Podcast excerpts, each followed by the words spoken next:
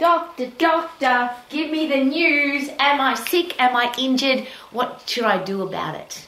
And do you go to the doctor, a medical professional, some kind of allied health professional if you are sick or injured? And if you do, uh, what information are you getting? And are there other ways to get healthy, fit, and strong to recover from injury, to recover from disease, or to prevent disease and injury? And they're the questions that I've been asking all of my life. Two reasons. I want to be a healthy, fit, strong human being all of my life. How about you? Don't like going to the doctor, don't want to go to the hospital. Uh, don't want to be sick, don't want to be diseased. So I'm all about prevention. How about you? So my life has been dedicated to how do I stay out of the doctor's office? How do I stay out of hospital? It's been working pretty well for me because I haven't been to the doctor for a very long time and I've certainly never been to hospital. But the people that have, uh, that have to go to the doctor, have to go to the hospital, uh, there's always information that you that you are given, and my question is always: Have you got a second opinion, third, fourth, fifth opinion? Because is it possible that doctors and medical professionals and professors and scientists disagree? And the reason I ask that is, if you are told a certain thing about your human body, wouldn't it be nice to know uh, if there was other options?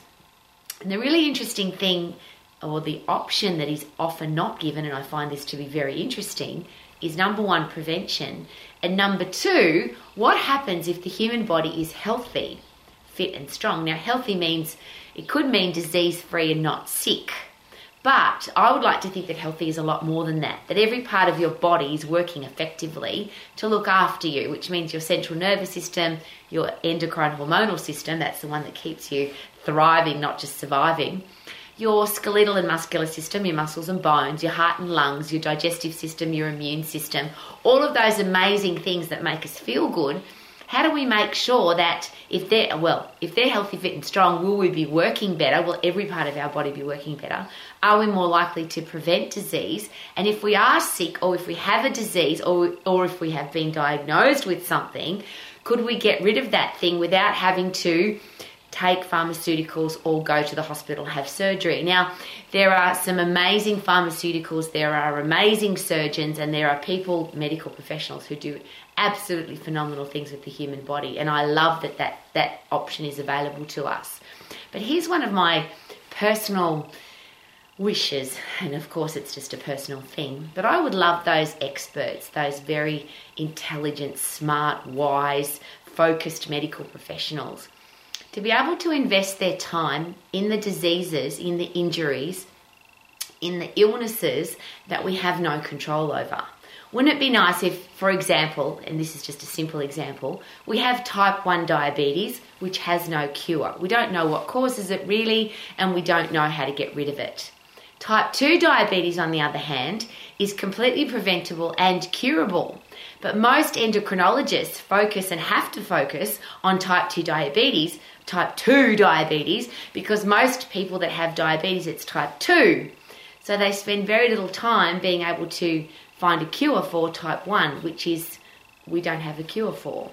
So I would love the things that we have in our control, the things that we can prevent and or cure quickly if we get them. Because we're fit and strong wouldn't it be nice that as a human we don't waste the doctor's time we don't waste the specialist's time we don't waste the surgeon's time we don't waste the scientist's time on our thing that is preventable and or curable? We, we deal with that ourselves rather than having to go there and waste time money energy when they could be focused on something that is out of our control. Because there are a lot of diseases particularly the ones that and it makes me breaks my heart when a child gets a disease that nobody understands, nobody knows about. Why is that child sick? We just don't know.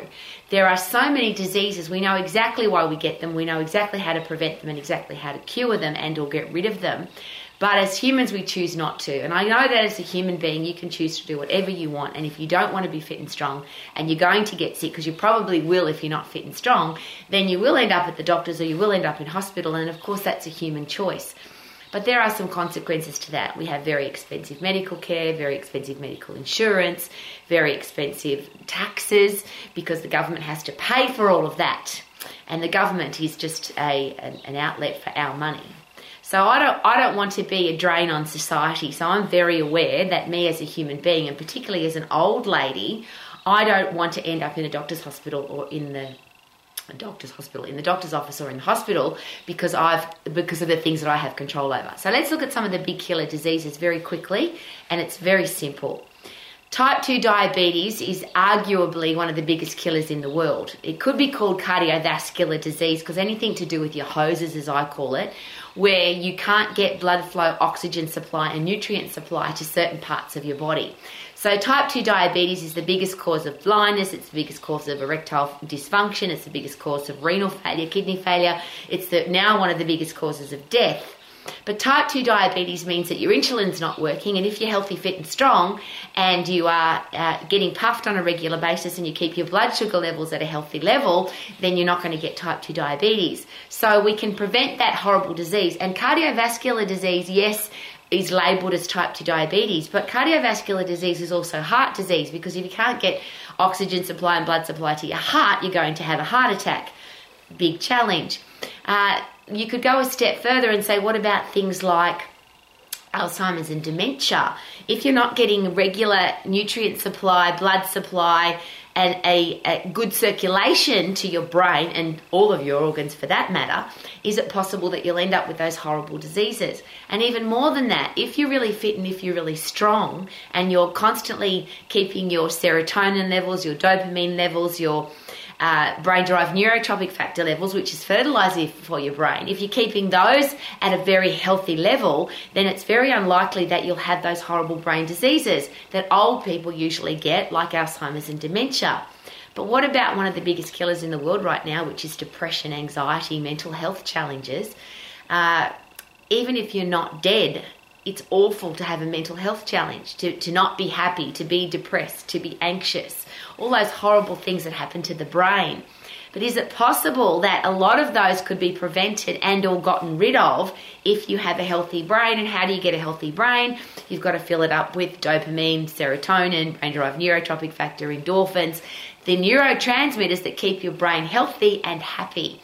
And of course, that happens when you get puffed, when you lift heavy, and when you've got a body that's healthy, fit, and strong with and particularly the central nervous system that obviously starts in your brain and your endocrine system which is your hormones that also starts in your brain which is the messages that get sent to all the parts of your body to say have a drink if you're thirsty eat food if you're hungry stop eating if you're full. And that's one of the big challenges of course with cardiovascular disease with type 2 diabetes is that people just keep eating and eating. They don't feel full because their endocrine system is busted and broken because they're unhealthy. So their insulin levels uh, are abnormal. Their blood sugar levels get too high because the sugar can't get out of their bloodstream to get into the into the brain and into the muscles where it belongs. So we end up with this horrible disease. But that endocrine system, your hormones are designed to keep you healthy, to keep you fit, and to keep you strong. We have a horrible disease called osteoporosis, which is bone thinning disease. It used to be called an old people's or old person's disease, particularly old women's disease, because women. Uh, historically didn't lift heavy things and I'll, I'll, rephrase that not too far into the back history because obviously a an active woman a farmer a rural woman a woman that's lifting children uh, has strong bones and or strong muscles pulling on strong making bones strong but because we've become inactive, we now have not just women with osteoporosis, we have men with osteoporosis, when we have teenagers with osteoporosis, because we have people who are inactive. If you sit on your backside and you don't have strong muscles pulling on strong bones, you end up with osteoporosis. And we've now got teenagers with bone thinning disease because they're inactive.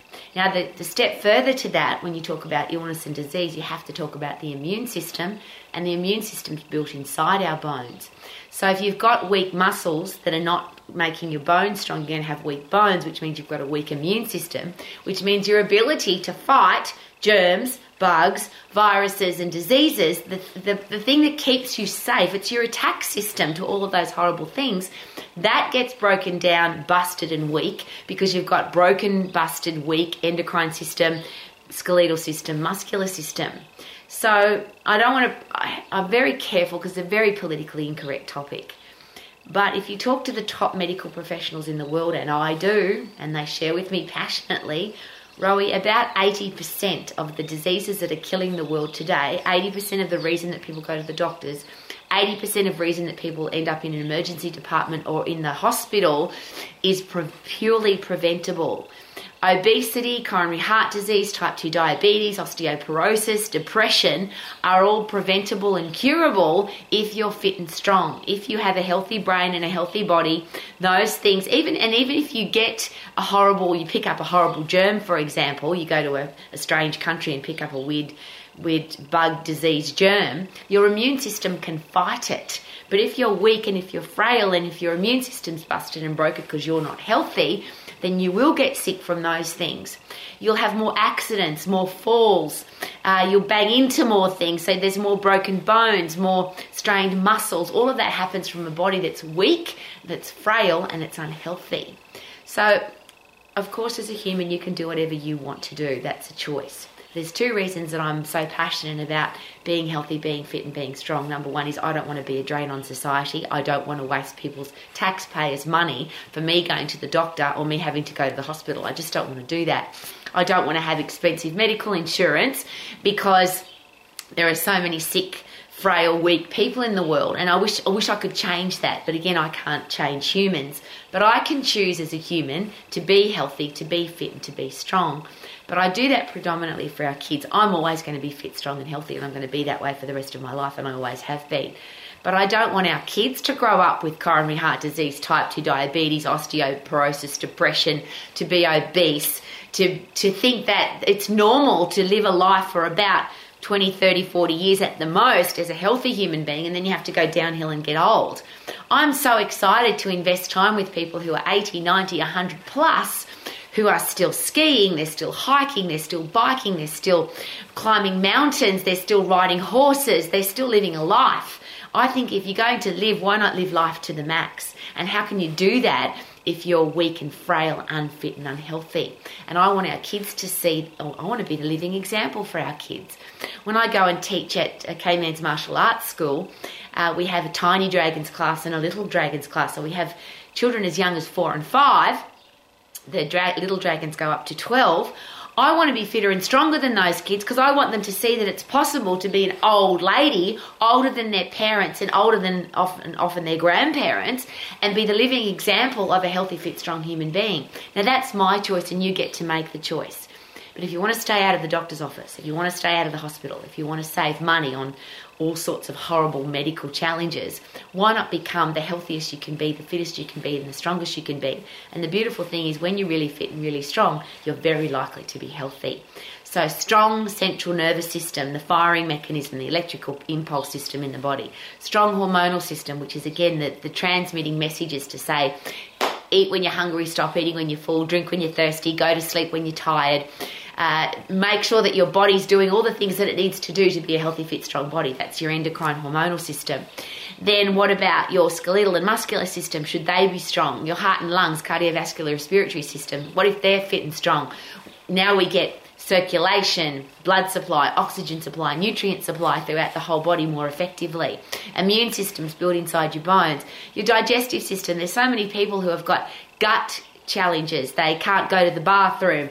They just feel sick and bloated all the time. And that's because the, the time it takes for food to go from the top of the digestive system to the bottom, from their ass, from their mouth to their ass, that system's too slow. So the toxins stay inside their body. Shit literally stays inside their body and causes all sorts of challenges if you are flushing your body out with, with water on a regular basis, so you're peeing long, clear wees, and if you're going to do number twos once, twice a day and it's sliding out easily, I love saying that, then you're less likely to have shit in your body, literally. So the toxins don't stay in, they get out.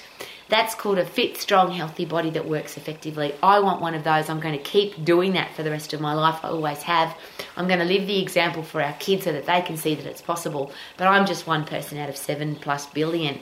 What about you? Are you going to be a healthy, strong human being so that you never have to say, Doctor, doctor, tell me the truth. Am I sick and injured? Just say, No, I'm not going to the bloody doctor. Woo!